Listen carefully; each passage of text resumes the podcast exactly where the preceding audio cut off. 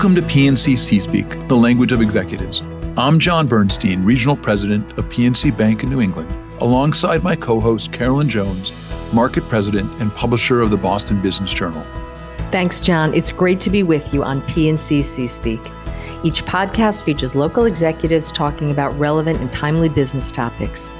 This knowledge sharing platform showcases leaders with forward thinking approaches that disrupt the status quo and cause us to think differently. Our guest today is Rob Hale, President and CEO of Granite Telecommunications. Rob, welcome to PNC C-Speak. It's great to have you join us today. John, I'm happy to be here. Caroline, thank you for making the time for me. Thank you. Rob, there are so many things to talk about and cover, but can we start with an overview of Granite Telecommunications and its mission? Sure. Just a couple facts. We're about a $1.8 billion business. There are about 2,500 teammates at Granite. We support about 17,000 commercial customers. Our niche is multi location big business. So PNC is a customer of ours, as are the three or four other banks that are of your approximate size. And pull all the services together in a single support network. A nice way to say it might not be one throat to choke, but that's probably the way many folks look at it for managed voice and data services. That's great. Well, thank you for that uh, overview. Rob, maybe a little bit more about Granite. So, you started Granite with your mm-hmm. father. So, tell us a little bit about that. I'd probably have to back up 10 years to give good. you. Good. Uh, okay, that's good. so, I graduated from Connecticut College whose mascot, by the way, is the Camels. That's a proud mascot, uh, Connecticut College Camel. I went to work for MCI in sales in the Prudential Center. Loved every minute of it.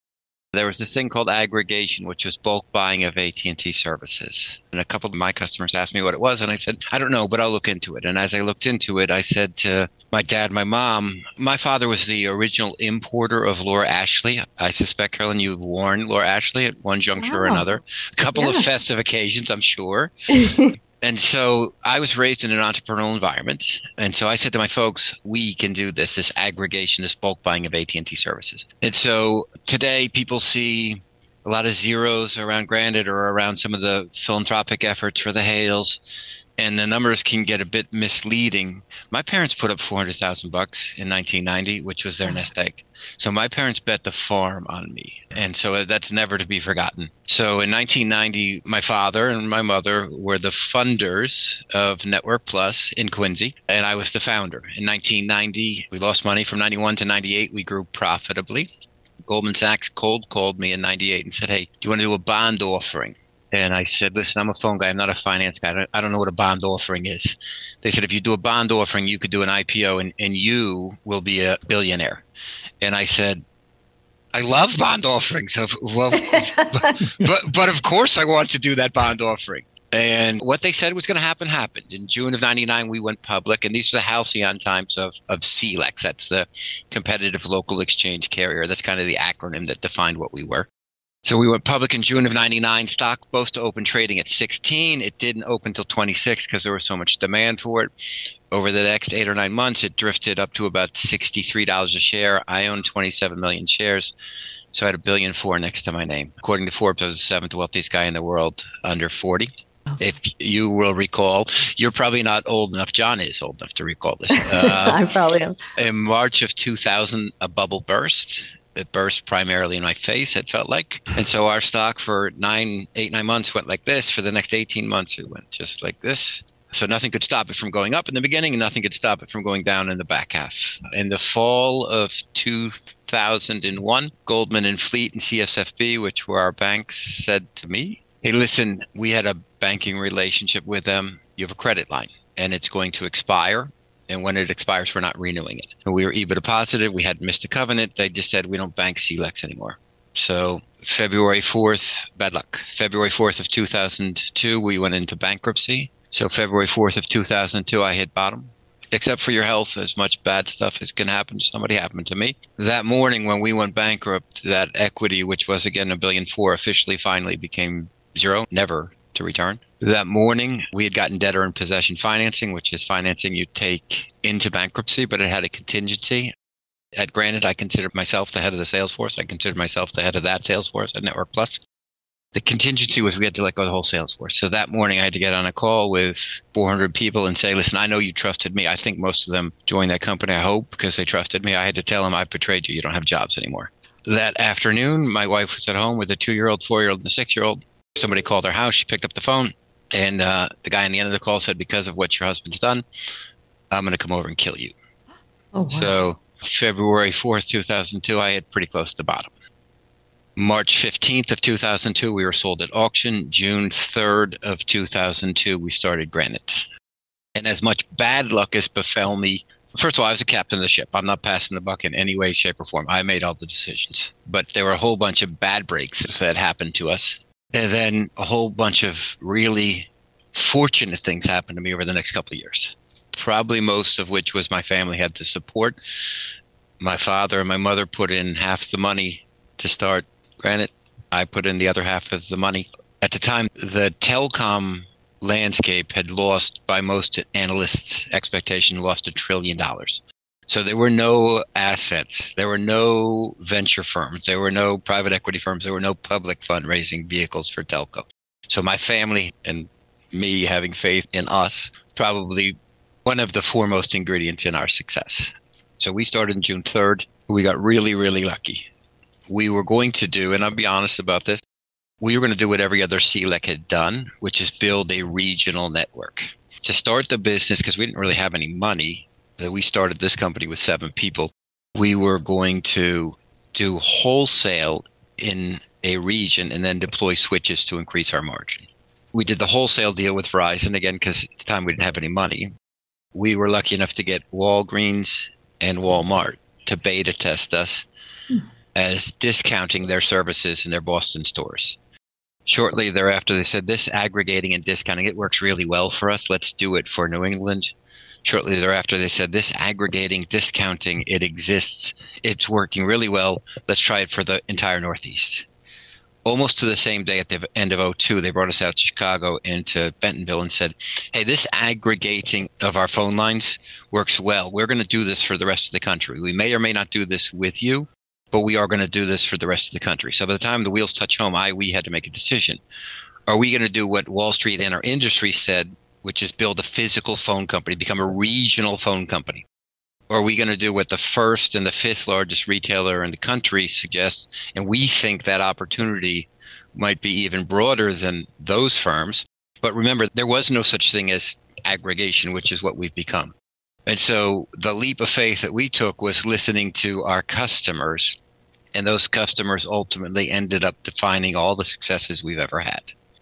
Wow. That's an amazing story, and you must have amazing parents, man. That's uh, a whole family. That's incredible. Really Thank is. You. Rob, I'd love to hear. You said you were raised in an entrepreneurial environment, and the stories you just told about your family's commitment to help you up. Could you describe a little bit of that background and what you mean by that entrepreneurial environment? Sure. As I mentioned, my father ran an import export business, and I grew up in Northampton, right? So Western Mass. I'm from 413, God's country, John. I know you think like Newton is God's country. You got to go a lot further west to get out to God's country. so my father ran an import export business, and he used to have sales meetings in our living room. So at, you know, once a quarter or twice a year or something like that, he would have sales meetings, and there were five or six sales guys that worked there. And I can remember clear as day, sitting like at the foot of the couch, listening to him running sales meetings, and thinking, "This is what I want to do." So I, since the time I was a teenager, I wanted to run a small business. You know, business is all about innovation. How do you find that every day to come up with something new? Well, I actually think it is listening to the customers. That every success that we have had, almost without exception, has been the byproduct of a discussion with customers. So today's Monday. Tonight, I'm actually going to fly out to Cincinnati. I'll have six meetings in Cincinnati tomorrow. I'll have four or five meetings in Columbus on Wednesday, and I'll come home. And then I'm going to do the same thing in Atlanta and Miami and Chicago and Minneapolis and Houston and Dallas. So uh, I leave almost every Monday night. I have five or six meetings in a city. I go to the next city. I have five or six meetings in the city. First of all, I'm very, very, very, very fortunate to do that because I have great operational teammates. To be clear, I'm not a detail guy. If I was in charge of our ops, we would be flailing miserably. My value and the joy I get from the business is being around my teammates and being around the customers. So I'm able to leave and go have meetings with, and I mentioned some of the customers earlier, but they're the biggest companies in the world. That those are the folks that you know, biggest brand, the most valuable company in the world, which just changed. I think that just changed last week for the first time in years. But both of those two companies, the biggest company in the world, the most disruptive company in the world, you, you know who they are. Those are our customers. And so I have the good fortune of meeting with those kind of folks and asking, of course, is Granite treating them well? And if they're not, then I have to have a different discussion. But if we are, which more often than not is the case, then we could have a strategic discussion and they tell us what matters to them. They tell us where their pain points are. They tell us how we could improve for them. So being in front of the customers is to me, it's the key ingredient to all innovation because they'll direct you. And so, for instance, Walmart, again, Walmart called us 10 years ago and they said, Hey, listen, we're going to put a Humana kiosk in every one of our stores. And we want you to cross connect, bring, meaning bringing the wire, the phone wire, so that when you walk into a Walmart, you pick up the phone and it auto dials, this is years ago, back into a Humana and they sell you benefits. And so we want you to get the phone lines, which we said, yes, that's awesome. Thanks a lot. And they said, and we want you to cross connect it, eh, which is like a technician coming in and screwing the thing in. And we said, we don't do that. And they said, I don't think you heard me. And so we, we said, yes, we'd love to do that. And so essentially what we did was go to the yellow pages 4,100 times because there are 4,100 stores and say, hey, Ed's Electric in Bangor, Maine, and you know Pacific Electric in Fresno, California, can you go cross connect this thing for us? And what we realized is if the biggest company in the world doesn't have a national network of technicians, then probably a lot of other folks don't either. And so that business has grown to be about a hundred million dollar business. It's a strategic asset that we have that other telcos don't have. You know, it's a nice net profit and created a couple hundred jobs. And it's ended up being a significant advantage again, Granite uniquely brings to the space. And I'd love to say I thought of it. I didn't. They did. We mm-hmm. just listened. I think that listening is the big, big key. And sounds like you do a lot of that, which is probably one of the keys to your success. But let's just shift for a minute. You know, Rob, you and your family and Granite have a really rich history of philanthropy and generosity.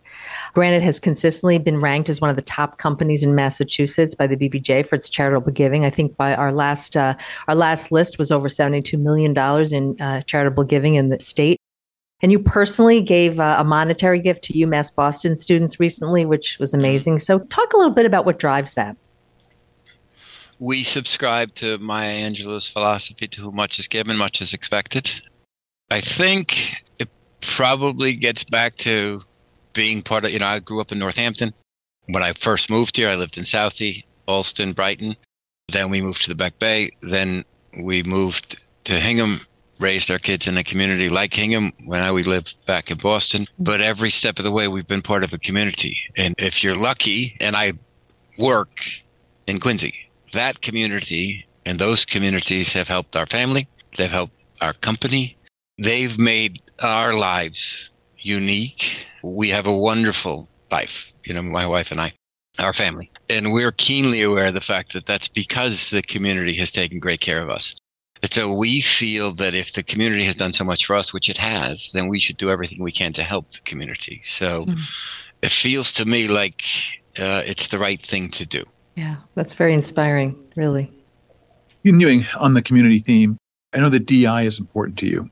Mm-hmm. Could you tell us what you're doing to create a more diverse workforce and foster a culture that is an inclusive and equitable environment?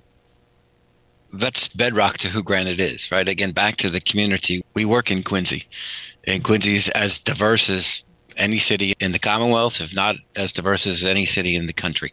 And so, what we try to do is create a platform where leaders excel by the way, we look at everything long term. We don't look at anything short term at Granite. So we have our own culture. And, and to be clear, our culture is about hard work. We don't shy away from that. We expect our teammates to work hard. We expect our teammates to care about our community. So in that environment, leaders from all walks of life are given an even platform to excel. In that platform, diverse, unique individuals do excel. And so to me, it's all about creating opportunity, making sure it's open and fair for everybody. And in that environment, you'd be really surprised. Cream rises to the top and it creates a diverse fabric. We also have, as Caroline mentioned, we were honored to be listed as the, one of the more philanthropic companies in the state. We try to make sure that our teammates drive that. So, in addition to $72 million in the state of Massachusetts, last year I think we put 5,500 hours of blood, sweat, and tears wow. into the community. And so, all of those organizations that we support in this community or in any other state that we have teammates in, the places that we spend time and we give our resources, but you know, both financial resources and talent, they're suggestions of my teammates. Mm-hmm. So it's very important to us that, to me, that my teammates own this and my teammates care about this and the teammates know that whatever's important to their community, we are going to help them. I like the way you constantly refer to them as teammates, which is really important. So, talking kind of on that workforce trend, continuing that, you know, many employers are grappling with the change in workforce, right? Mm-hmm. Uh, what the trend is, generational differences, new and different needs that employees have now since post COVID. So, what do you see as the path forward for employers? I think I'm going to sound like a contrarian when I say this. I think that lots of folks today, lots of leaders today, suggest that all of the younger teammates want freedom and want flexibility and want to work from home all the time. I don't think that. I think that many of the younger folks want mentors and teachers and visible leadership. And so, as you could see, we're running a conference call you could see behind me people are moving around. I sit in a cube in the middle of the floor with you know 130, 140 people that sit near me. I've been doing that for 21 years. I didn't start during the pandemic, but it's the way that I try to lead, which is to be visible, to be in the middle so that all of our teammates understand hey, listen, we're all doing the same things together. In this instance, I've been doing it here for 21 years. In aggregate now, I guess I'm getting pretty old. We're approaching 35 years. But I've got lessons that I can share my opinion, General George Custer, who may not be the best guy to listen to in terms of leadership advice, but uh, he said leadership comes from the front. And so to me, it's very important that my teammates see me and other leaders, you know, whether it's the vice presidents, the directors, the managers, whatever. We expect those leaders to be here or in other facilities across the country so that the 23, 25, 27, or relatively new employees of any age can learn from them. So our expectation is that we're going to again back to I'm not going to shy away from this. We work hard, and you should expect me to work hard. I get to work at 5:55 every morning. I feel pretty comfortable if I get here at 5:55. You should be able to get here by eight. And I'm not trying to sound glowering when I say that, but I think it's fair for me to ask as long as I'm willing to give. If I'm not willing to give, then I don't think I should ask, or at least it's going to be a muted message. And so I sit here so people can see me and our other leaders sit in the middle. Our other leaders, if there's a customer that goes, you know, something goes wrong, I'm happy to get in and try to help fix it. If there's a presentation we're making, I'm trying to help it. I think that this generation doesn't want this is going to sound contrarian, but I think they want an element of flexibility. But what I really think they want is to learn and improve. And to me, that's best taught close together doing the work together. Rob, turning that dial around, for you, who have been your mentors? Who have been the inspirations to you as a leader, both personally and professionally? Who have been your role models? Well, my father, first of all. As I mentioned to you, since the time I was a teenager, I expected and hoped to run a small business. When I saw the joy that a small, concentrated, and intense team could have in building a small business, I always thought that I wanted to do that. And so my father is not a was not he's in heaven telecom guy never was but what he was was a leader. And so if i had questions about how to deal with a personnel issue or how to deal with a negotiation he was always the first person that i would go to. And from my mother i got patience and the ability to so you know you, i assume your parents have different ways of looking at the world. My father was impulsive and rash and i probably have a little more of that than I should.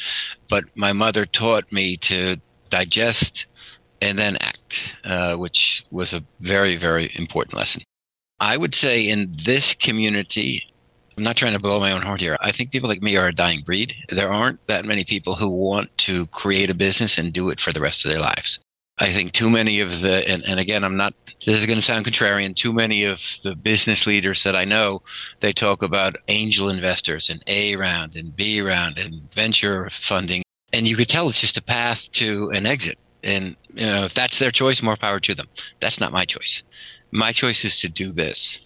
And so I've been doing it for 21 years. I ran the other company for 12. And honestly, I thought it, this is going to sound crazy, but I thought I was going to die at my desk. And so when it got taken away from me, what I learned is that I really loved this business, this kind of business. So I have sought out, there are some great leaders in this town. And I'll be honest and say, like the Krafts, you know, that they are a family business with clearly generational vision.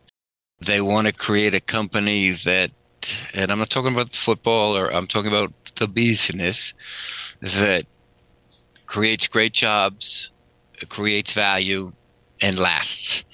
And so that's what I want. I don't want to be short term in my thinking. So I've sought out Robert, Jonathan, and folks like that and said, hey, and asked questions of them. And they've been very, very, very generous of their time and insight. So folks like that that seem to me to want to do it for generations are the people that I try to find. Well, I'd love to hear your views about our region, which mm-hmm. expands beyond the business. Why, from your perspective, is Massachusetts a great place to work, to live, lead a business? And what do you think needs work and attention here? I don't expect to ever leave Massachusetts. I like, you know, as I mentioned, I grew up in Northampton. I went to school in Connecticut for four years, and then I came back here to Boston. I don't ever expect to leave. I think some of the foremost strengths of Massachusetts are part of what makes it so appealing to that next generation, which continues to either school here and stay here or come here after their schooling. You know, it's an eclectic cultural mix. It's got a, a variety of really interesting communities, both intellectual and logistically. Needless to say, our academics are foremost in the world. Our medicine and research is foremost in the world. The financial community here is very, very strong. So there are some really powerful, compelling strengths. And the snowball turns powerfully downhill for us, where it's almost like a magnet that so many of the young kids here, other people are going to Boston. So they want to go to Boston. Great insights. Rob, we'd like to close with some rapid fire questions. So, off the top of your head, are you ready? Okay, tell me. What are you currently reading or watching? I read every day the Journal, the Globe, every week, Business Week, Fortune, and Forbes, and Sports Illustrated. Knock on wood, it survives. Mm-hmm. Of course, I read the Boston Business Journal every week, of course. and so I'm more nonfiction than I am fiction. And I've just concluded a nonfiction called Blind Man's Bluff, which is a series of chapter short stories about Cold War Russian and American submarine espionage, which is spellbinding. What is something on your bucket list? Boston Marathon. That's oh, right. Cool. Mm. What would you do if you had no fear? I don't have a lot of fear. I do what I do. What's your favorite spot in our state? I got engaged on the Mass Ave Bridge, so it's the most sentimental to me. What do you do for fun? We bought a farm in Norwell. It was a horse farm. We've turned it into a non-for-profit. We've planted an apple, an expansive apple orchard. We've put in honeybees. This past year, we created, they created 900 pounds of honey. This year, I think we'll get it up to 7,000.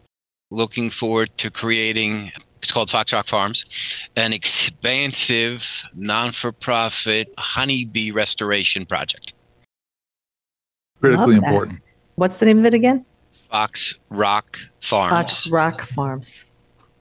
And finally, what's a wish you have for the future of our Commonwealth? We have so many great things. If we can fix these two or three primary shortcomings, I honestly believe we're the best state in the country because tried and true, I'm a Massachusetts citizen and fan. I do think we have a couple of those significant issues that we need to tackle. And if we can improve on them, we become the most compelling state in the country. And that wraps up another episode. Thank you so much for joining us, Rob, and for sharing your insights. John, Carolyn, thank you. It's been my pleasure. I'm John Bernstein. And I'm Carolyn Jones, and this is PNC C Speak, the language of executives.